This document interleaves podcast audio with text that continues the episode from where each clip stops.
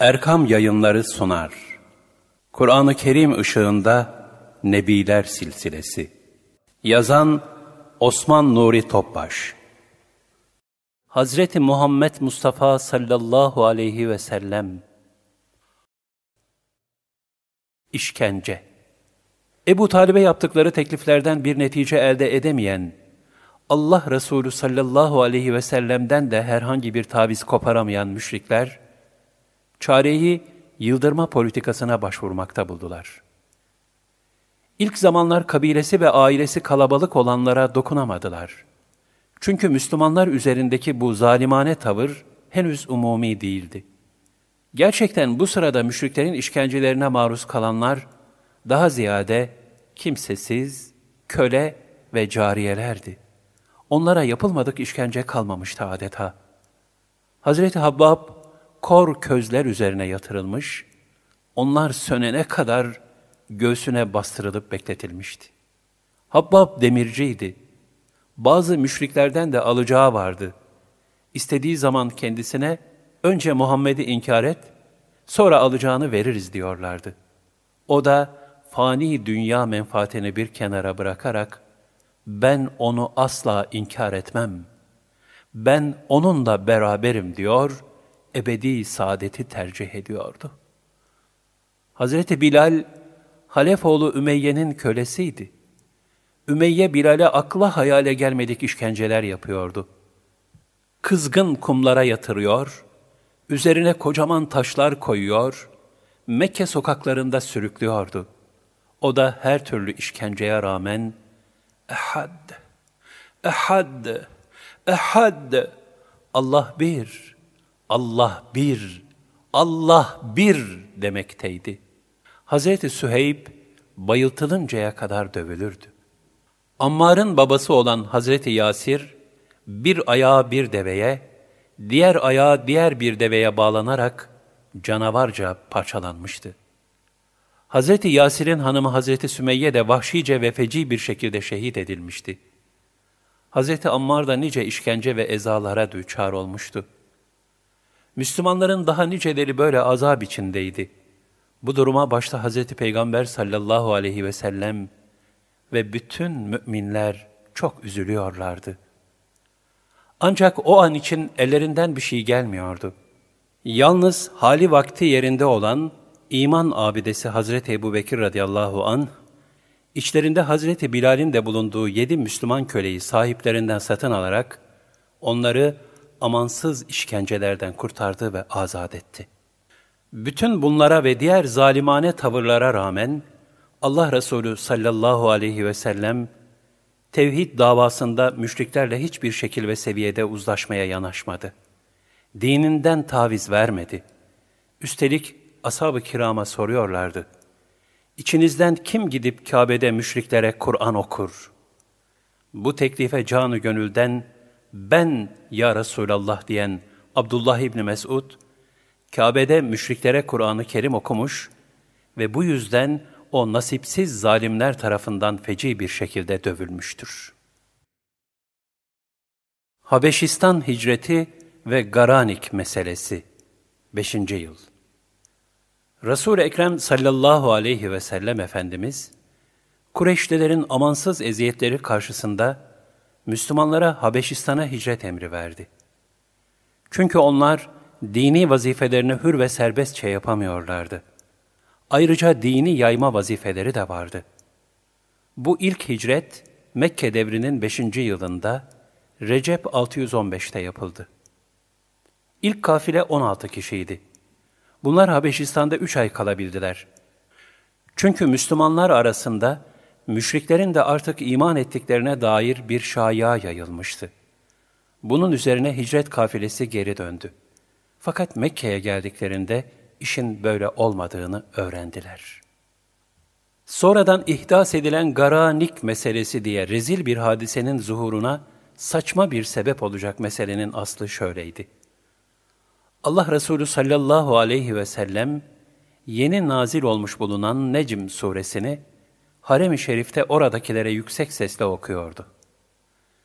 Surenin sonunda secde ayeti gelince Hz. Peygamber sallallahu aleyhi ve sellem Cenabı Hakk'a secdeye kapandı. Bunu gören müşrikler de secdeye vardılar.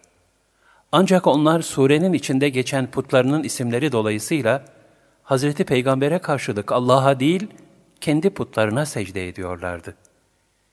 İşte Mekkeli müşriklerin İslam dinine girmiş olduğu şayasının sebebi, Müslümanlarla müşriklere ait olan şu ayrı ayrı iki secdenin aynı zamanda yapılmış olmasıydı. İşin aslı sadece bundan ibaret olup ortaya da çıkmış bulunmasına rağmen, sonraları garanik denilen bir mesele ortaya atılmıştır. Güya şeytan ayetlerin arasına putların şefaati umulacağı manasında bir fısıltı eklemiş, müşrikler de buna memnun olup secdeye varmışlar. Fakat yanlışlık sonradan anlaşılmış. Bu hususla alakalı olarak İbni İshak şöyle der. Garanik kıssası zındıkların yalanlarındandır. Bu husus en büyük tefsir ve hadis alimleri, siyer sahipleri ve İslam tarihçileri tarafından kesin bir şekilde yalanlanmıştır. Böylece bu meselenin Müslümanlığa garazkârane bir düşmanlık eseri olduğu ispat edilmiştir. Hazreti Hamza'nın Müslüman oluşu 6. yıl Allah Resulü sallallahu aleyhi ve sellem Kabe'de müşriklere Kur'an-ı Kerim okumak için sadece ashabını göndermiyordu. Zaman zaman bizzat kendileri de gidip Allah'ın ayetlerini tilavet eyliyorlardı. Bu gidişlerinden birinde Ebu Cehil, Hz. Peygamber sallallahu aleyhi ve selleme hakarette son derece ileri gitti. Etrafında toplanmış bulunan diğer müşriklere de güç ve kuvvetini göstermek istercesine, daha da azıtmak üzereydi ki, bir kadın koşarak durumu o esnada avdan dönmekte olan Hazreti Hamza'ya bildirdi. Ey yiğitler yiğidi! Yeğenine Kabe'de hakaret ediyorlar. Korkarım ona eziyet edecek bir fenalık yapacaklar dedi. Cengaverler sultanı hemen Kabe'ye koştu ve derhal melun Ebu Cehil'e mani oldu. Elindeki yayla habisin başına öyle bir vurdu ki, Ebu Cehil'in başından kanlar akmaya başladı. Böyle bir müdahale olacağını tahmin edemeyen iman düşmanı, şaşkın bir halde ve canından endişe ederek, kaçarcasına oradan uzaklaştı. Bunu gören diğer müşrikler de yavaş yavaş dağıldılar. Çünkü hepsi de Hazreti Hamza'nın gücünü iyi biliyorlardı. Ondan Kureyş'in bütün pehlivanları çekinir ve karşısına çıkmaya cesaret edemezdi. Bundan sonra Hazreti Hamza, alemlerin efendisi olan yeğeni Muhammed Mustafa sallallahu aleyhi ve sellemin yanına gelerek, işte intikamını aldım ya Muhammed, artık rahat ol dedi. Resulullah sallallahu aleyhi ve sellem de amcasının bu hareketine cevaben, Ey amca, ben asıl senin Müslüman olmanla sevineceğim deyince, Hazreti Hamza'nın gönlündeki gaflet perdeleri kalktı. O yiğitler yiğidi, hakikati idrak ederek tebessümle yeğenine baktı ve onun yüce nurunu seyrede ede kelime-i şehadet getirdi. Eşhedü en la ilahe illallah ve eşhedü enne Muhammeden abduhu ve rasulü. Hazreti Hamza radıyallahu an Resulullah sallallahu aleyhi ve sellem'den iki yaş büyüktü ve onun hem amcası hem de süt kardeşiydi. Hazreti Ömer radıyallahu anh'ın Müslüman oluşu 6. yıl Mekke devrinin 6. yılında Müslümanların sayısının Hazreti Hamza'nın imana gelişiyle 39, Hazreti Ömer'in Müslüman oluşuyla da 40 kişi olduğu rivayet edilir. Hazreti Ömer, Resulullah'tan 13 yaş küçüktü. Nesebi 9. babada Hazreti Peygamberle birleşmektedir. Müşrikler Darun Nedve'de toplanmışlar ve Ömer'i Hazreti Peygamber'i öldürmesi için seçip göndermişlerdi. Ömer de gafilane bir şekilde alemlerin efendisini öldürmek kastıyla yola çıktı. Yolda Nuaym'a rastladı. Nuaym, onun kötü ve çirkin emelinin farkına varınca, durumu Allah Resulü sallallahu aleyhi ve selleme bildirmek hususunda zaman kazanmak için, Ömer'i kız kardeşi ve eniştesinin evine yönlendirdi. Ömer sinirlendi ve önce kız kardeşinin evine uğradı. Eniştesini hırpalamaya başladı. Araya giren kardeşi Fatıma'yı da tokatladı. Bunun üzerine Fatıma, ya Ömer ne yaparsan yap, biz Müslümanlıktan vazgeçmeyiz dedi. Yüzünden ince bir şerit halinde kanlar sızıyordu. Ömer şaşkınlaştı. Kız kardeşinin yüzündeki kanları görünce de yaptığına pişman olarak, şu okuduklarınızı bir getirin hele dedi. Sonra getirilen ayet-i kerimeleri okumaya başladı. Hazreti Ömer radıyallahu anh'ın okuduğu ayetlerin Tahe suresinin ilk ayetleri olduğu rivayeti de vardır. Göklerde ve yerde ne varsa hepsi Allah'ı tesbih eder. Aziz O, Hakim O, göklerin ve yerin hakimiyeti O'nundur. Hem diriltir hem öldürür ve her şeye kadirdir. İlk O'dur, son O'dur. Aşikardır, gizlidir. Her şeyi hakkıyla bilen O'dur. Yere gireni, yerden çıkanı, gökten ineni ve O'na yükseleni bilir. Nerede olsanız O sizinle beraberdir. Allah bütün yaptıklarınızı görür. Bütün göklerin ve yerin mülkü O'nundur. Ve her şey O'na döner. Geceyi gündüze, gündüzü geceye katar. Sinelerde gizli olan her şeyi hakkıyla bilir. Allah'a ve peygamberine iman ediniz. El-Hadid 1.7 Bu ayetleri okuyan Ömer dona kaldı. Kur'an'ın fesahat ve belagati kendisini son derece cezbetmişti. Hem bu sözler bir beşerin asla söyleyemeyeceği hakikat ve hikmetlerle doluydu. Bir an derin düşüncelere daldı. Konuşmaya başladığında kalbi mutmain bir şekilde ilk söylediği söz kelime-i şehadet oldu.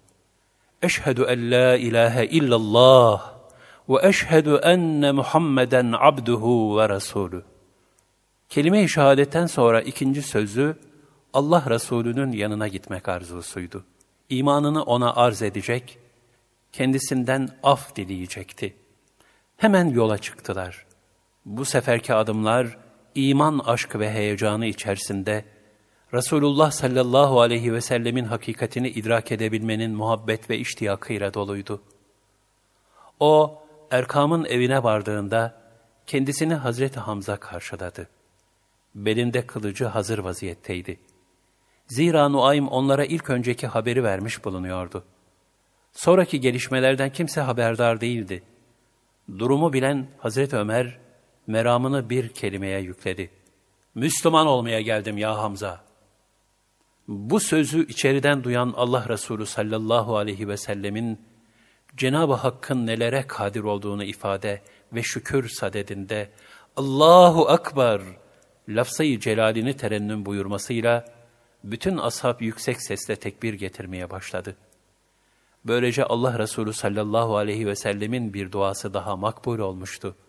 O buyurmuştu ki, Ya ilahi, dinini iki Ömer'den biriyle kuvvetlendir. İşte bu şeref Ömer bin Hattab'a nasip olmuştu. Diğer Ömer olan Ebu Cehil ise düştüğü bedbahtlık çukurunda helak olup gidecekti. Hazreti Ömer radıyallahu anh'ın Allah Resulü sallallahu aleyhi ve sellemin huzurunda kelime-i şehadetinden sonra, onun teklifiyle bütün Müslümanlar toplu olarak Erkam'ın evinden çıktılar, tekbirler getirerek Kabe'ye doğru yürümeye başladılar. İkinci Habeşistan Hicreti 7. Yıl Müslümanlar ikinci Habeşistan hicretine Mekke devrinin 7. senesinde mecbur kaldılar. Bu seferki sayıları 90'dı. 77'si erkek, 13'ü kadındı. Başlarında Hazreti Ali'nin büyük kardeşi Cafer radıyallahu anh vardı. Birinci Habeşistan hicretine pek aldırmayan Kureyş müşrikleri, yapılan ikinci hicretten telaşa kapıldılar. Müslümanlığın etrafa yayılması halinde bu işin önünün alınamayacağını düşünüyorlardı. Habeş hükümdarından Müslümanları geri istemek hususunda bir karara varıp, derhal Abdullah bin Rabia ile Amr bin As'ı çeşitli hediyelerle Kral Necaşi'ye gönderdiler. Necaşi de her iki tarafı huzurunda yüzleştirdi. Tarihi bir heyecan yaşandı. Müslümanların sözcüsü Cafer Hazretleriydi. Necaşi, muhacirlerin başkanı Cafer-i Tayyar'a döndü. Kureyşliler elçi göndermiş. Sizin Mekke'ye dönmenizi istiyorlar. Cafer hükümdara, ey hükümdar, sorunuz bunlara. Köle miyiz ki bizleri geri istiyorlar, dedi. Necaşi Amr bin As'a baktı, o da cevapladı. Hayır, hepsi de hürdür. Mükaleme şöyle devam etti. Sorunuz bunlara. Biz borçlu muyuz ki istiyorlar? Hayır, hiçbirinin kimseye borcu yok. Sorunuz bunlara. Biz katil miyiz ki kısas için çağırıyorlar? Hayır, böyle bir isteğimiz yok. O halde bizleri ne diye geri istiyorlar? O zaman Amr şöyle dedi. Bunlar dedelerimizin dininden ayrıldılar. İlahlarımıza hakaret ediyorlar. Gençlerimizin itikatlarını bozdular. Halkımızın arasına ayrılık soktular. Bütün Mekke ahalisi ikiye bölündü. Cafer-i Tayyar söze başladı. Ey emir! Biz cahil bir kavimdik. Taştan, ağaçtan yapılmış putlara ilah diye tapardık. Ölü hayvanların etlerini yer, kız çocuklarını diri diri gömerdik. Kumar oynar, faizcilik, tefecilik yapardık. Zinayı ve bir kadının birkaç erkekle münasebetteki iffetsizliğini hoş görürdük. Akrabamıza karşı vazifelerimizi bilmezdik. Komşularımızın haklarını tanımazdık. Güçlüler zayıfları ezer, zenginler fakirlerin sırtından kazanırdı. Aramızda hak nedir bilinmezdi. Allah Teala bizlere acıdı, bizim ıslahımızı diledi de içimizden bir peygamber gönderdi. O peygamber asaletli, soyu temiz, kabilesi temizdi. Kendisini El-Emin diye isimlendirmiştik. O bizi Allah'ın birliğine çağırdı. İbadet etmeyi öğretti. Dedelerimizin putlarından ayırdı. Bütün ahlaksızlıklardan uzaklaştırdı. Kan dökmeyi, kumar oynamayı, içkiyi, faizi, yalancılığı, yetimlerin mallarına dokunmayı yasak eyledi. Bize hep iyilikleri talim buyurdu. Doğruluğu, sözünde durmayı, komşu ve akrabaya iyi muamele yapılmasını, kadınların şerefini, kız çocuklarının hayatını kurtarmayı emretti. Bizi vahşetten kurtardı, medeniyete soktu. İyi bir insan olmamızı sağladı. Biz de kendisine inandık. Onun yolunda yürüyoruz. Bu sebepten Kureyşlilerin düşmanlığını kazandık. Çeşitli işkencelere uğradık, dayanamadık. Fakat dinimizden de dönmek istemediğimizden, Peygamberimizden izin alarak hükümdarlar arasından seçmiş olduğumuz sizin ülkenize geldik. Yurdunuzda zulme uğramayacağımızı umarak himayenize sığındık. Daha sonra Cafer-i Tayyar, Kur'an-ı Kerim'den birkaç ayeti kerime okuyarak sözlerini bitirdi. Onun bu heyecanlı ve ateşli konuşması, oradaki herkese tesir etti ve ağlattı. Kendisini dikkatle dinlemiş bulunan Habeş kralı Necaşi de, Allah'a yemin ederim ki bu sözler, Hazreti Musa'ya ve Hazreti İsa'ya inen vahiylerin kaynağındandır. Dedi ve Kureyş elçisine dönerek, ben bu muhacirleri size teslim edemem. Cevabıyla Kureyşlilerin teklifini reddetti. Bir gün sonra Amr'ın tekrar kışkırtmasıyla Hazreti Cafer'i huzuruna çağıran Necaşi, ondan Hazreti İsa hakkında Kur'an'ın ne söylediğini sordu. Aldığı cevaplar karşısında iyice hayrete düşerek, elindeki asa ile yere bir çizgi çizdi ve bizim dinimizle sizin dininiz arasında şu çizgi kadar bir fark var. Eğer Hazreti Peygamber'in yanında olsaydım, onun ayaklarına su döker, hizmet ederdim, dedi. Üç yıl süren boykot. 7, 8 ve 9. yıllar. İslam bütün engellemelere rağmen gün geçtikçe gelişme kaydediyor ve bu durum müşriklerin kin ve hasetlerinin artmasına sebep oluyordu. Bu duruma tahammül edemeyen müşrikler, İslam'ı daha fazla yayılıp kuvvetlenmeden yok edebilmek için haince bir tedbir düşündüler. İktisadi ve içtimai bir boykot ve baskıyla bu dinin taze saliklerini bunaltıp, yöneldikleri nurlu istikametten güya geri çevirmek.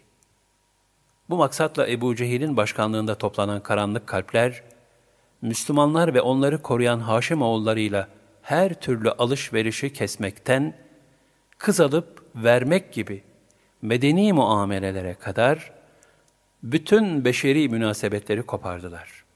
Bunu bir ahitname ile de perçinleyerek Kabe duvarına astılar.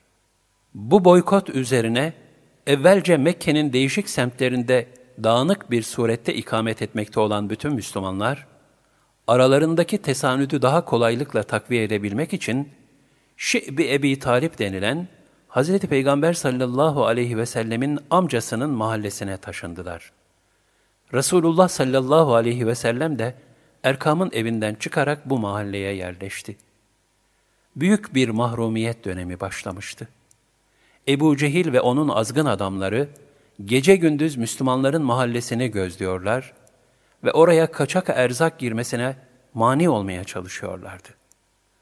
Bu devrede Müslümanlar pek çok zahmet çektiler. Bazı kereler karınlarını ağaç yapraklarıyla doyurmak zorunda kaldılar. Çocuklar açlıktan kırılıyorlardı. Onların feryadı mahallenin dışından bile duyulur bir hale gelmişti. Müşriklerin bu muhasaradan maksatları, Hz. Peygamber sallallahu aleyhi ve sellemi kendilerine teslim edinceye kadar Müslümanları aç bırakmak, bu surette Allah'ın Resulünü güya öldürebilmek için fırsat kazanabilmekti.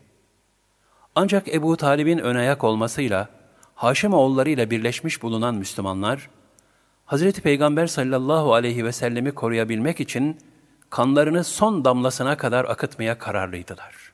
Nihayet üç sene sonra bu boykotun ucu müşriklere de dokunduğundan bir takım ileri gelenler bu kararı bozdular.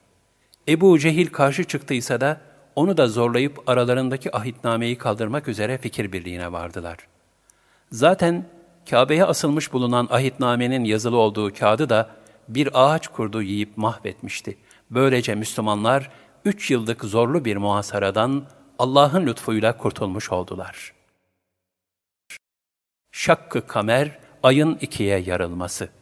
8. yıl.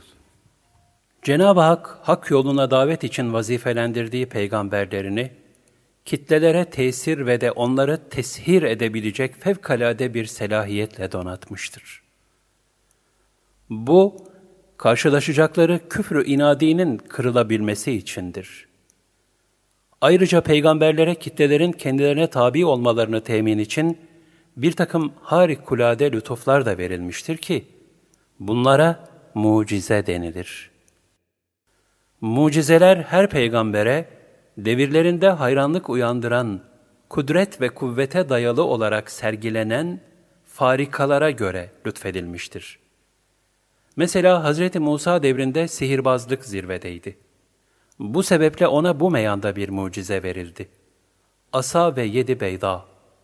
Hz. İsa devrinde de tıp ilmi terakki kaydetmiş ve tabipler halkın gözünde çok üstün bir mevki kazanmışlardı. Bu yüzden ona da en mahir tabipleri bile acze düşürüp itaatlerini temin ettirecek bir mucize bahşedildi, ölüleri diriltmek.'' Peygamber aleyhissalatu vesselamın nübüvveti ise kıyamete kadar bütün zaman ve mekanlara şamil olduğundan o önceki peygamberlerin tümündeki selahiyet, iktidar ve mucizata sahip ve bütün bu yekunun fevkindedir. Bu bakımdan onun mucizeleri zamanının en müessir mesleği olan belagat, fesahat ve talakate münhasır kalmayıp çeşitli sahalara şamil bir surette gerçekleşmiştir.'' Bunlardan biri de yukarıda izah edilen zalim müşriklerin boykotları sebebiyle yorgun ve bitkin mümin gönüllerine bir taze hamle iksiri sunmak, kafirlere ise karşı koydukları bu yeni oluşun kudret ufku hakkında bir ikazda bulunmak sadedinde gerçekleşmiş bulunan inşikak-ı kamer mucizesidir. Resulullah sallallahu aleyhi ve sellemin bu büyük mucizesi, boykot yıllarının başında, yani Mekke devrinin 8. yılında vuku bulmuştur. Mehtaplı bir gecede Allah Resulü sallallahu aleyhi ve sellem mübarek elleriyle ayı ikiye bölmüş, bu mucize her taraftan görülmüştü. Ay ikiye ayrıldığında bir parçası Hıra Dağı'nın bir tarafında, diğer parçası diğer bir tarafında müşahede edildi. Bunu gören müşrikler yine imana gelmekten imtina ettiler. Hatta Ebu Cehil bir sihirbazlıktır diyerek bu mucizeyi de inkar etti. Abdullah İbni Mesud buyurur, biz peygamberle birlikte Mina'dayken ay ikiye bölündü. Hazreti Peygamber sallallahu aleyhi ve sellem de bize şahit olunuz dediler. Bu hadisenin ardından şu ayeti kerime nazil oldu. İktarabetis sa'atu ve enşekkal kamer. Kıyamet yaklaştı ve ay yarıldı. El-Kamer 1 Bu mucizeyi görmüş olan müşrikler, Hz. Peygamber sallallahu aleyhi ve sellem için bizi büyüledi ama herkesi büyüleyemez dediler. Bunun üzerine uzak yerlerden gelen Mekke dışındaki kervanlara da ne gördükleri soruldu. Onlar da ayın yarıldığını gördüklerini bildirdiler. Bütün Mekke halkı ayın ikiye bölündüğünde ittifak etti. Kalbinde hidayet olanlar tasdik etti. Kilitli kalplerse ne büyük sihirbaz dediler. Nitekim meşhur astronomi alimi Fransız Lalande, kamerin geçmiş hareketlerini incelerken, ayın yarılması mucizesinin doğruluğunu kabul etmek zorunda kalmıştır. Ayrıca inşikak-ı kamerin ardından geçen asırlarca yıl sonra aya çıkıldığında bu mucizenin izlerine rastlandığı herkesçe malumdur. Hüzün yılı 10. yıl Müşriklerin muhasarasından selamete çıkan Allah Resulü sallallahu aleyhi ve sellem ve Müslümanların sevinci fazla sürmedi. Çünkü boykotun kaldırılmasının hemen ardından kendisinin ve müminlerin hamisi olan amcası Ebu Talip vefat etti. Hz. Peygamber sallallahu aleyhi ve sellem onun iman etmesi için zaman zaman çok ısrar ederdi. Ebu Talip de bu ısrar karşısında yeğenine, ben senin hakikatini biliyorum. Lakin sana iman edersem, Kureyş'in kadınları beni ayıplarlar derdi. Hazreti Peygamber sallallahu aleyhi ve sellemin nübüvvetini vicdanen kabul eder, nefsaniyeti muktezası reddederdi. Allah Resulü sallallahu aleyhi ve sellem, onun imanlı olarak ruhunu Rabbine teslim etmesi için ölüm döşeğindeyken de, ey amca, ne olursun bir kelime söyle ki, sana sonsuz saadet bahşetsin diye ısrar etti. O sırada oraya gelmiş bulunan Ebu Cehil de buna mani oldu. Çünkü Ebu Talib'e sürekli kelime-i şehadeti telkin eden Hazreti Peygamber sallallahu aleyhi ve selleme mukabil, Ebu Cehil, sen atalarının dinindensin, telkinini yapıyordu. Nihayet Ebu Talib'in Resulullah sallallahu aleyhi ve selleme son sözü, ben eski din, Abdülmuttalib'in dini üzerine ölüyorum. Kureyş beni ölümden korktu da dinini değiştirdi demeyecek olsalardı senin sözlerini kabul ederdim oldu. Bu sözler üzerine Hazreti Peygamber sallallahu aleyhi ve sellem, ben de senin için daima duada bulunacağım buyurmuşlar. Fakat amcasının evinden mahzun olarak ayrılmışlardır. Resulullah sallallahu aleyhi ve sellemin çok üzülüp amcası için sana daima duada bulunacağım demesi üzerine ayet-i kerimede şöyle buyuruldu. Resulüm, sen sevdiğini hidayete erdiremezsin. Fakat Allah dilediğini doğru yola iletir. El-Kasas 56 Hidayet, kulu sırat-ı müstakime ileten nuru ilahidir. Kimin gönlü ona teşne ve hakka meyilli ise ancak ona nasip olur.'' ayet-i kerimede buyurulur. وَيَهْدِي اِلَيْهِ مَنْ اَنَابٍ Allah kendisine yönelen kimseye hidayet eder. Er-Ra'd 27 bu hususta başkalarının gayreti sadece vesile olmaktır. Aksi halde diğer bir kimsenin velev peygamber de olsa gayretiyle hidayetin nasip olması mümkün değildir. Nitekim Ebu Talib'in hakikati bildiği halde nefsaniyetine mağlup olarak hakka meyletmemesi üzerine kendisine Hz. Peygamber'in gayretine rağmen hidayet nasip olmamıştır. Ebu Talib'in hüzünlü vefatından üç gün geçmemişti ki, Allah Resulü sallallahu aleyhi ve sellemin dert ortağı, büyük desteği, can yoldaşı, Seyyidetün Nisa, Haticetül Kübra validemiz vefat eyledi. Acı üstüne bir acı daha eklendi. Resul-i Ekrem sallallahu aleyhi ve sellem çok sevdiği bu mübarek zevcesini kabri şerifine bizzat kendi elleriyle indirdiler. Gönlü gam ve kederle mahzun olmuş, gözleri nemlerle dolmuştu. Allah Resulü sallallahu aleyhi ve sellem hayat boyu bu mübarek zevcesini unutmadı. Ona karşı vefanın en güzel örneğini sundu.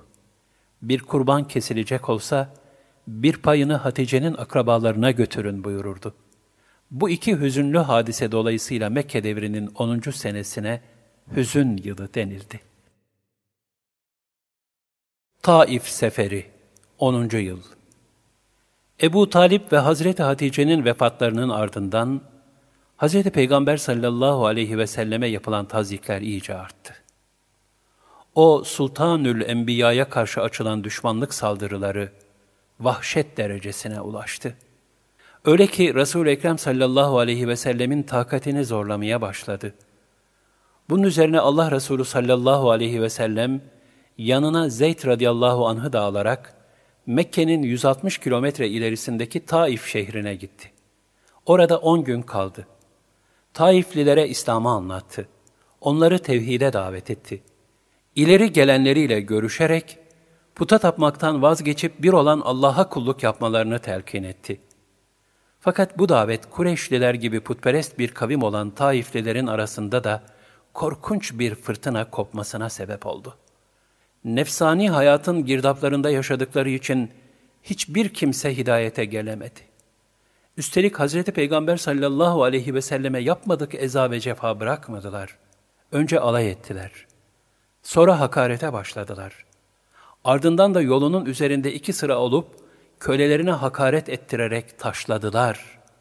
Böylece şehirden çıkana kadar Allah Resulü sallallahu aleyhi ve selleme eziyetlerine devam ettiler. Hatta kölelerini arkasından yollayarak bir müddet daha taş yağmuruna tuttular. Alemlerin şanına yaratıldığı o mübarek serverin ayakları kan içinde kalmış, ayakkabıları kanla dolmuştu. Onu atılan taşlardan korumak isteyen Zeyd de yaralanmıştı. Zeyd radıyallahu an Allah Resulü sallallahu aleyhi ve selleme atılan taşlara kendisini siper yaparak, Ey Taif halkı! taşladığınız kimsenin bir peygamber olduğunu düşünüyor musunuz? diyordu. Kendilerini zor zahmet Mekkelilere ait bir bahçeye, bir hurma ağacının altına atıverdiler. Yerler mahzun, gökler mahzundu. Melekler mahzundu, Cebrail mahzundu, Mikail, İsrafil, Azrail mahzundu. Başta Cebrail olmak üzere melekler, Allah Teala'dan izin alarak Resulullah sallallahu aleyhi ve sellemin yanına koştular. Ya Resulallah, arzu edersen bu kavmi helak edelim dediler. O rahmet menbaı ve merhamet peygamberi, uğradığı şu feci muamele karşısında bile beddua etmeyip ellerini dergah-ı ilahiye kaldırdı. Allah'ım, kuvvetimin zafa uğradığını, çaresizliğimi, halk nazarında hor ve hakir görülmemi sana arz ediyorum. Ey merhametlilerin en merhametlisi! Eğer bana karşı gazaplı değilsen, çektiğim mihnet ve belaları aldırmam. İlahi, sen kavmime hidayet ver. Onlar bilmiyorlar. İlahi, sen razı oluncaya kadar işte affını diliyorum, diye niyazda bulundu.'' Resulullah sallallahu aleyhi ve sellemin dinlendiği bağın sahibi olan Rabia oğulları, alemlerin efendisinin hallerini acıyarak ona köleleri Addas'la bir tabak üzüm gönderdiler. Addas tabağı varlık nuruna uzattı. Buyur ye dedi. Hz. Peygamber sallallahu aleyhi ve sellem de Bismillah diyerek yemeye başladı. Bu söz Addas'ın dikkatini çekti. Şimdiye kadar hiç kimseden böyle bir söz işitmemişti. Merak ve hayret içerisinde. Bu sözü buralılar ne bilir ne söylerler diye mırıldandı. Ardından yine hayret içinde, siz değişik bir kimsesiniz. Buranın insanına benzemiyorsunuz. Kimsiniz dedi. Allah Resulü sallallahu aleyhi ve sellem de, sen nerelisin, hangi dindensin diye mukabelede bulundular. Addas, Ninovalıyım, Hristiyanım dedi. Hazreti Peygamber sallallahu aleyhi ve sellem, demek sen Salih kul Yunus bin Metta'nın memleketindensin dedi. Addas'ın şaşkınlığı iyice arttı. Sen Yunus'u nereden biliyorsun? dedi. Allah Resulü sallallahu aleyhi ve sellem, Yunus benim kardeşimdir. O bir peygamberdi. Ben de bir peygamberim buyurdu. Bu sözler üzerine Addas'ın gönül aleminden iman pınarları fışkırmaya başladı ve şevkle yerinden kalkarak Hz. Peygamber sallallahu aleyhi ve sellemin eline ve ayağına sarılıp kelime-i şehadet getirdi. Addas, sonradan kendisine nasıl Müslüman olduğunu soranlara şöyle cevap verirdi. O bana öyle bir söz söyledi ki, onu ancak bir peygamber bilebilirdi. Ben kendimi bildim bileli, yeryüzünde ondan daha hayırlı bir insan görmedim. Ne saadetti ki Addas, Allah Resulü sallallahu aleyhi ve sellemin hayatında en menfi şartlar altında imanı ile onu teselli eden bir mümin yüreği olma şerefine ulaşmıştı. Hazreti Ayşe radıyallahu anha validemiz buyururlar. Uhud savaşından daha fazla daraldığın bir gün oldu mu ya Resulallah diye Hazreti Peygamber'e sordum. Şöyle buyurdular. Ey Ayşe! Hayatımda Kureyş'in sebep olduğu sayısız zorluklarla karşılaştım. Fakat akabe günü karşılaştığım durum hepsinden zordu.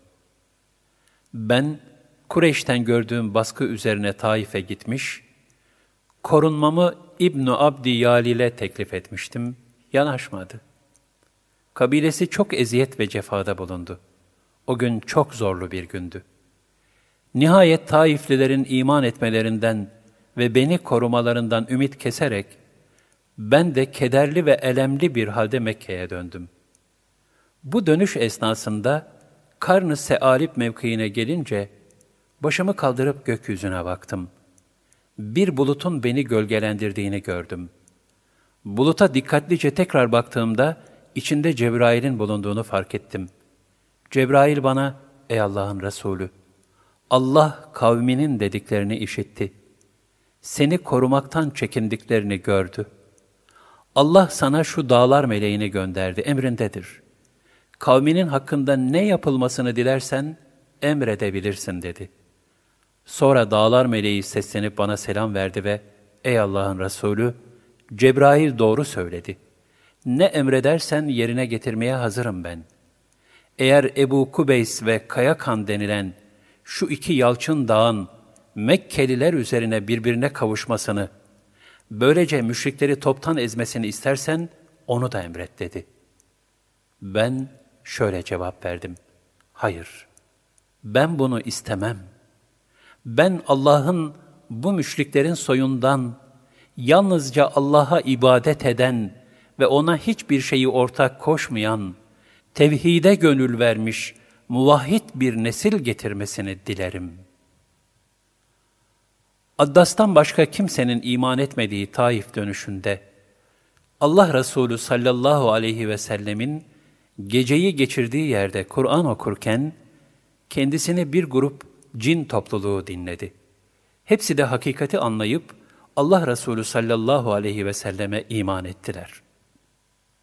Allah Teala buyurur, Ey Resulüm, de ki, cinlerden bir topluluğun okuduğum Kur'an'ı dinleyip de şöyle dedikleri bana vahyolunmuştur.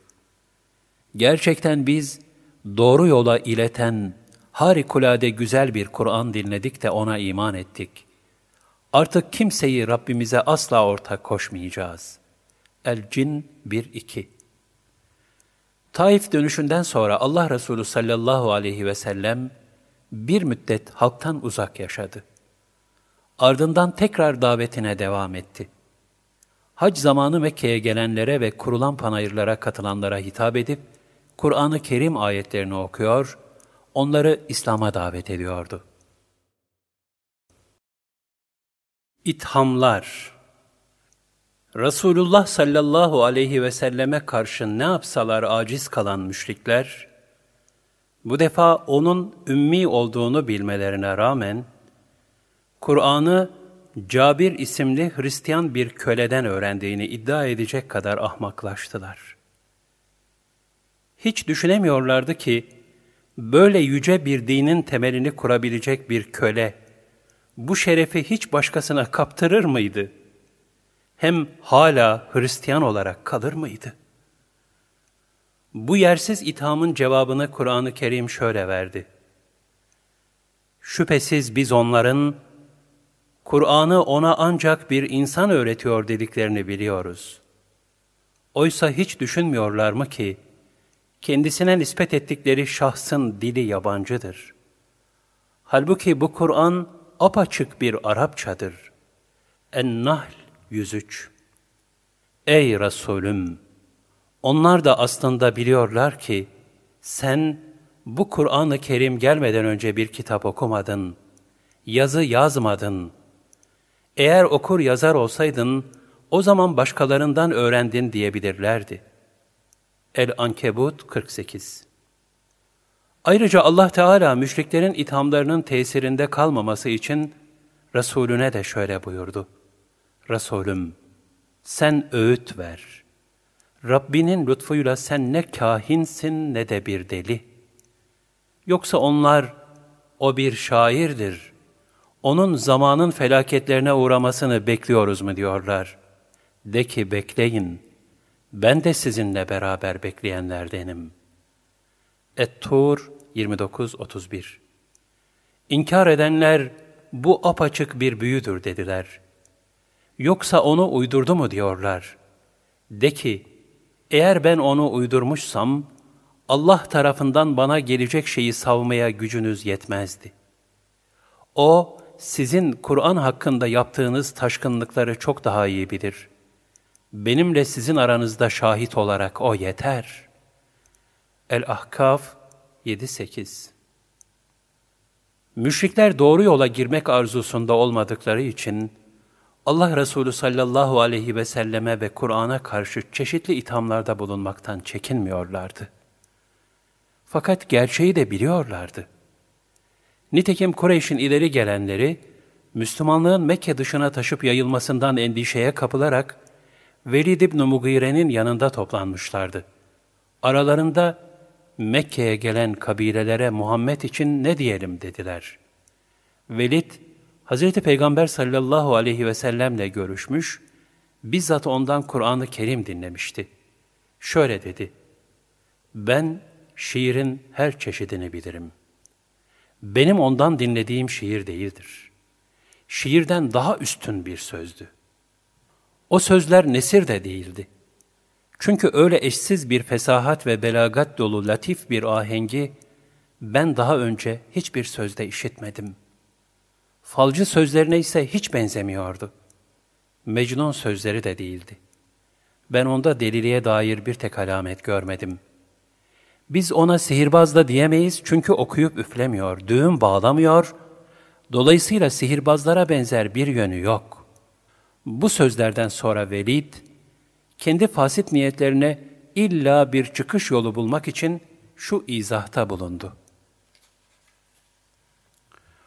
Ancak o, kardeşi kardeşten ayırıyor. Akraba arasına ayrılık tohumları ekiyor. Bu sebeple sözü de sihir ve büyüden başka bir şey değildir. Velid İbni Mugire'nin bu tavrını Cenab-ı Hak Kur'an-ı Kerim'de şöyle tasvir eder. Muhakkak ki o bir düşündü, ölçtü biçti, kahrolası nasıl da ölçtü biçti. Yine kahrolası nasıl ölçtü biçti.'' Sonra baktı, sonra kaşını çattı, surat astı. Sonra arkasını döndü ve büyüklük taslayıp, bu Kur'an başka değil, öğretile gelen bir sihirdir. Bu sadece bir insan sözüdür dedi. El-Müddessir 18-25 Buna rağmen Velid, vicdanının sesine kulak verdiği zamanlar muazzam bir şaşkınlık ve dehşet içinde, Vallahi Muhammed'ten az önce bir söz dinledim. Ne insan sözü ne de cin sözü. Onun bir tatlılığı ve bir hoşluğu var. Yukarısı meyveli, aşağısı bolluk, zemini bol sulu. O kesinlikle üste çıkar, onun üstüne çıkılmaz diyerek Kur'an-ı Kerim'in erişilmez belagatini itirafa vicdanen mecbur kalırdı.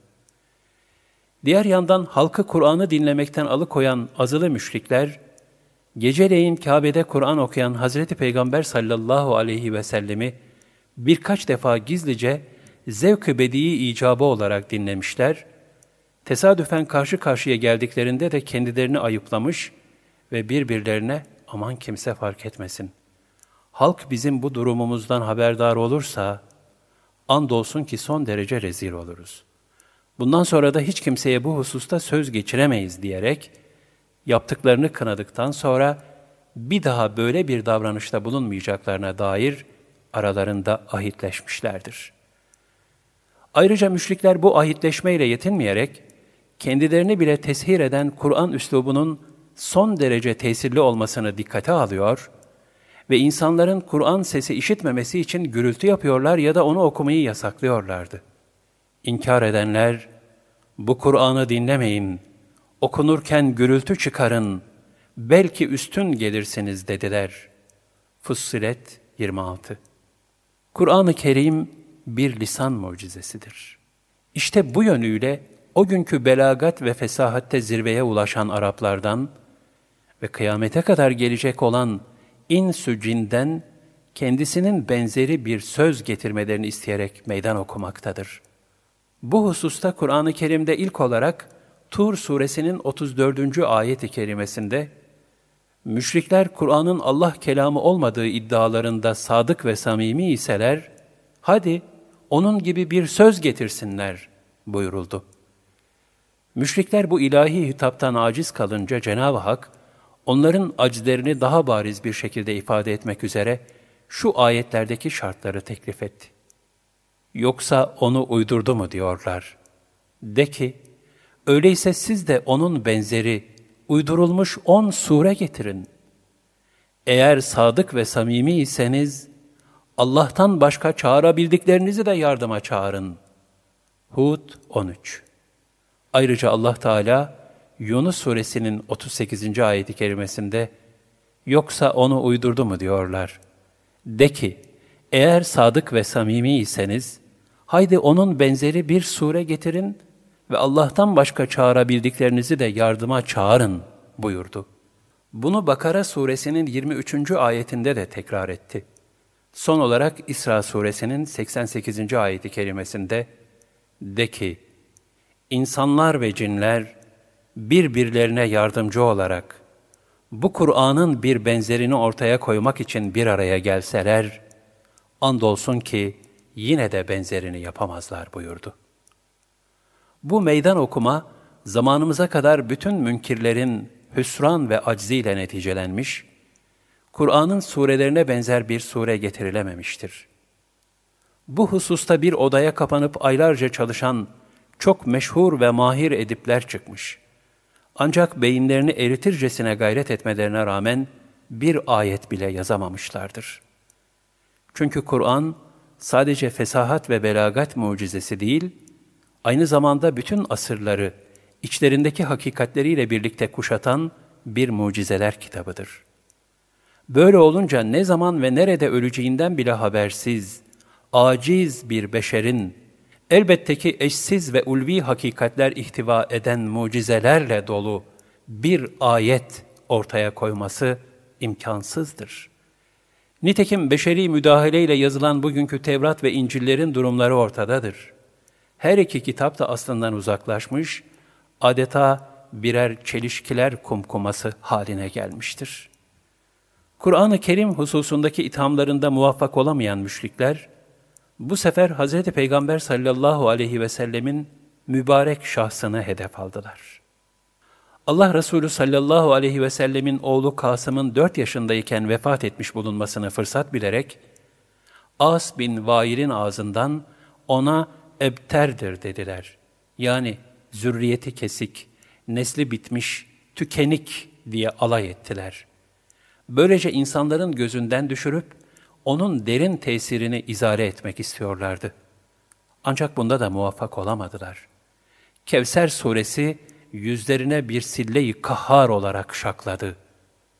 İnna a'tayna kal kevser fesalli li rabbike venhar inne şani'eke huvel ebtar. Habibim, hiç şüphesiz biz sana Kevser'i verdik. Öyleyse Rabbin için namaz kıl ve kurban kes. Üzülme, bil ki asıl ebter, soyu kesik olan, sana hınç besleyen buğz eden. El-Kevser 1-3 Bu ayetten anlaşıldığı veçeli Allah Resulü sallallahu aleyhi ve selleme hangi zaman ve mekanda olursa olsun buğz eden ve hınç yüklü olanların ortak sıfatı ebterliktir.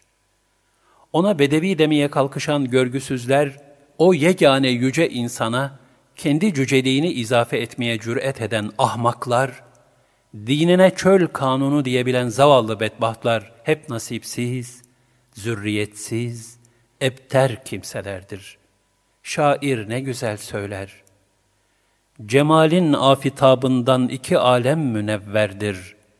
Senin evladına her kim muhabbet eylemez bunda, o melunlar kıyamette şeyatinden de ebterdir.''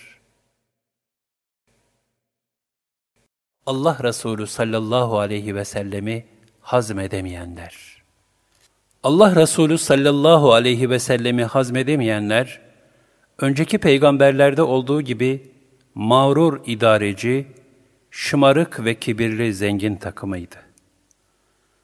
Allah Teala buyurur, Biz hangi ülkeye bir uyarıcı göndermişsek, mutlaka oranın varlıklı ve şımarık kişileri, biz sizin bize tebliğ ettiğiniz şeyleri reddediyoruz, inkar ediyoruz dediler. Ve biz malca ve evlatça daha çoğuz. Biz azaba uğratılacak değiliz dediler. Sebe 34-35 Resulüm, alabildiğine yemin eden, aşağılık, daima kusur arayıp kınayan, durmadan laf götürüp getiren, iyiliği hep engelleyen mütecaviz, günaha dadanmış, kaba ve haşin, bütün bunlardan sonra bir de soysuzlukla damgalanmış kimselerden hiçbirine mal ve oğulları vardır diye boyun eğme. Onların her biri kendisine ayetlerimiz okunduğu zaman öncekilerin masalları der. El-Kalem 10-15 Nitekim hakkında Tebbet suresi nazil olan Ebu Leheb, beni başkalarıyla eşit tutan din olmaz olsun diyordu. Hz. Peygamber sallallahu aleyhi ve sellemin ve İslam'ın en azgın düşmanlarının başını çeken Ebu Cehil de şöyle demekteydi. Muhammed'in söylediklerinin doğru olduğunu biliyoruz. Fakat şimdiye kadar onun kabilesi ne yapmışsa biz de yapabilmiş, onlardan aşağı kalmamışızdır.'' Şimdi ise onlar içimizde bir peygamber var diye iftihar ediyorlar. Biz aramızdan nasıl onun gibi bir peygamber çıkarabiliriz? Bu mümkün değil. O halde ben asla Muhammed'in peygamberliğini kabul edemem. Böyle diyen Ebu Cehil, azgınlık ve düşmanlığından bir defasında da şöyle dedi. Eğer ben onu namaz kılarken görürsem tepesine basacağım. Daha sonra harem-i şerifte Allah Resulü sallallahu aleyhi ve selleme namaz kılarken denk geldi. Sözünü yerine getirmek için hemen harekete geçtiyse de bir anda geri dönüp kaçmaya başladı. Ne olduğunu sordular. Telaş ve korku içinde onunla arama acayip bir ateş yığına girdi. Benim üstüme üstüme gelmeye başladı dedi. Çünkü Allah Teala kulu ve Resulü Hazreti Muhammed Mustafa sallallahu aleyhi ve sellemi ve onunla gönderdiği dinini muhafaza ediyor, daima onları üstün kılıyordu. Böyleyken müşrikler hala Allah'ın Resulünü hazmedemiyorlar. Kur'an'ın hakikatine uzak duruyorlardı. Adeta ilahi gerçeklerden kaçıyorlardı. Allah Teala buyurur. Böyleyken onlara ne oluyor ki? Adeta arslandan ürküp kaçan yaban eşekleri gibi hala öğütten yüz çeviriyorlar. El-Müddessir 4951 Ancak bu yüz çevirişler, zaman geliyor, imtihan-ı ilahi icabı Allah Resulüne ve müminlere karşı dayanılmaz eziyetler şeklinde tezahür ediyordu. Teselliler Allah Resulü sallallahu aleyhi ve sellem de bir beşerdi. Zaman zaman kendisine yapılan ağır davranışlar onu üzüyor, hidayeti için var gücüyle uğraştığı insanların çirkin tavırları gönlünü mahzun ediyordu. Bazen öyle zor anlar yaşıyordu ki, mutlaka bir teselliye ihtiyacı oluyordu. Onun tesellisi Rabbinden geliyordu. Allah Teala adeta Resulünün hüzünlenmesini istemiyor, onu ayet-i kerimeleriyle takviye ediyordu. Ey Resulüm! Onun sana karşı kerem ve inayeti büyüktür. El-İsra 87 İnkar edenlerin inkarcılığı seni üzmesin. Onları az bir süre geçindiririz, sonra da ağır bir azaba sürükleriz. Lokman 23-24 Onların yüzünden tasalanma, düzenlerine de sıkılma. Enneml 70 Cenab-ı Hak sabrı tavsiye ediyordu. Resulüm, onların dediklerine sabret. Güneşin doğuşundan önce de batışından önce de Rabbini hamd ile tesbih et. Kaf 39 Bu ayeti kerimelerle azmi ve şevki pekişen Allah Resulü sallallahu aleyhi ve sellem de ashabının acılarını dindiriyor, onların gönül yaralarını sarıyordu.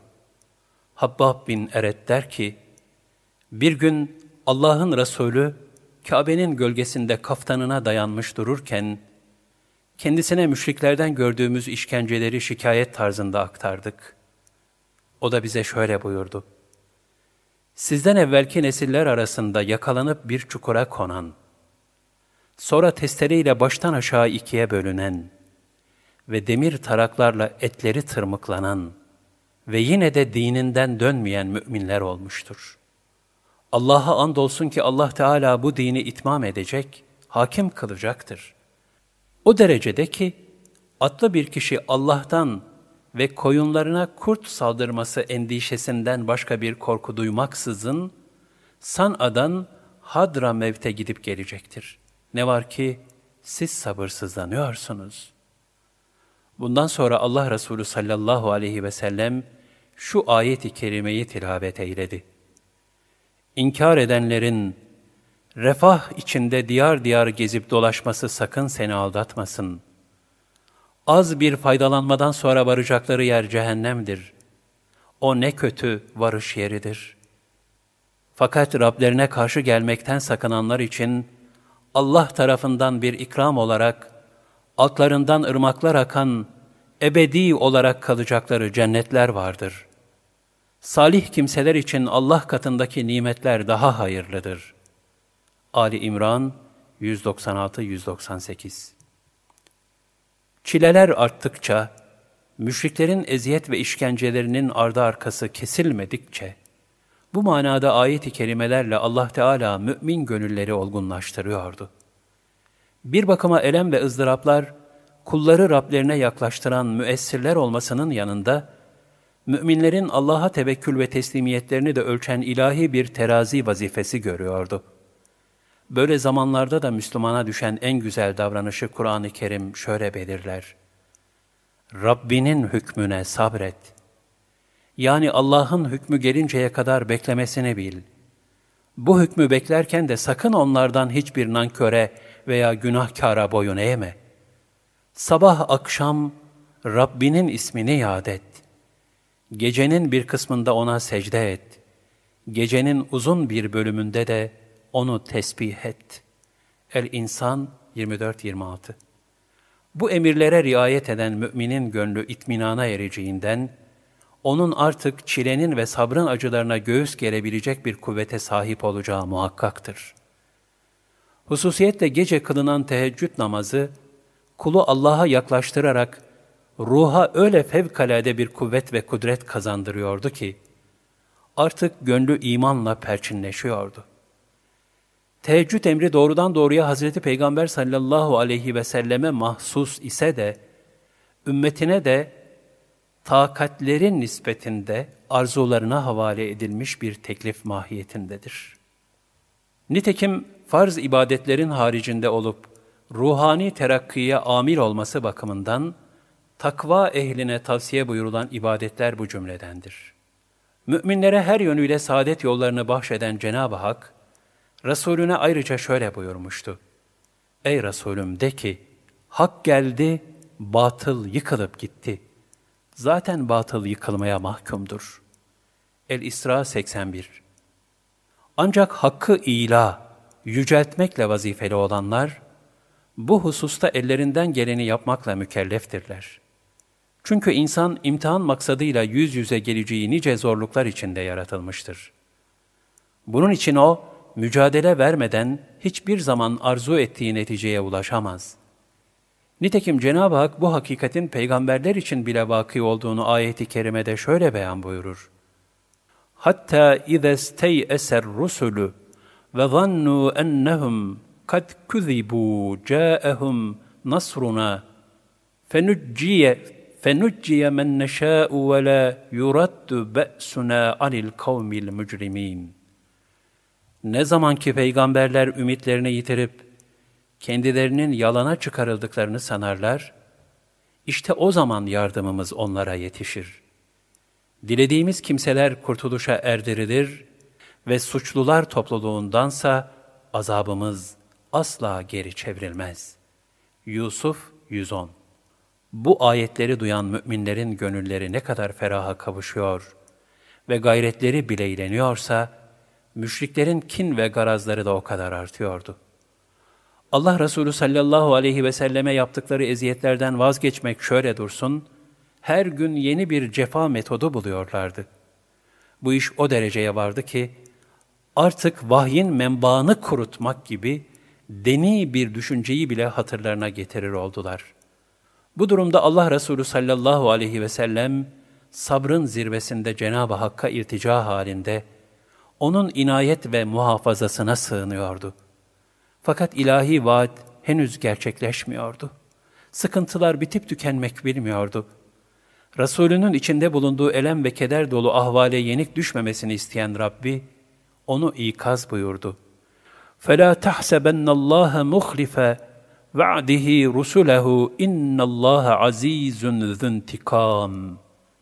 Ey Habibim! Sakın Allah'ın peygamberlerine verdiği sözden cayacağını sanma. Çünkü Allah izzet sahibidir. Kimsenin yaptığını yanında bırakmaz. İbrahim 47 Çok geçmeden Allah Teala, Hatemül Enbiya aleyhisselama hiçbir peygambere nasip eylemediği bir lütufta bulundu. Dünya ve ahiretin bütün hakikatini önüne serdi. Kendi cemalini seyrettirdi.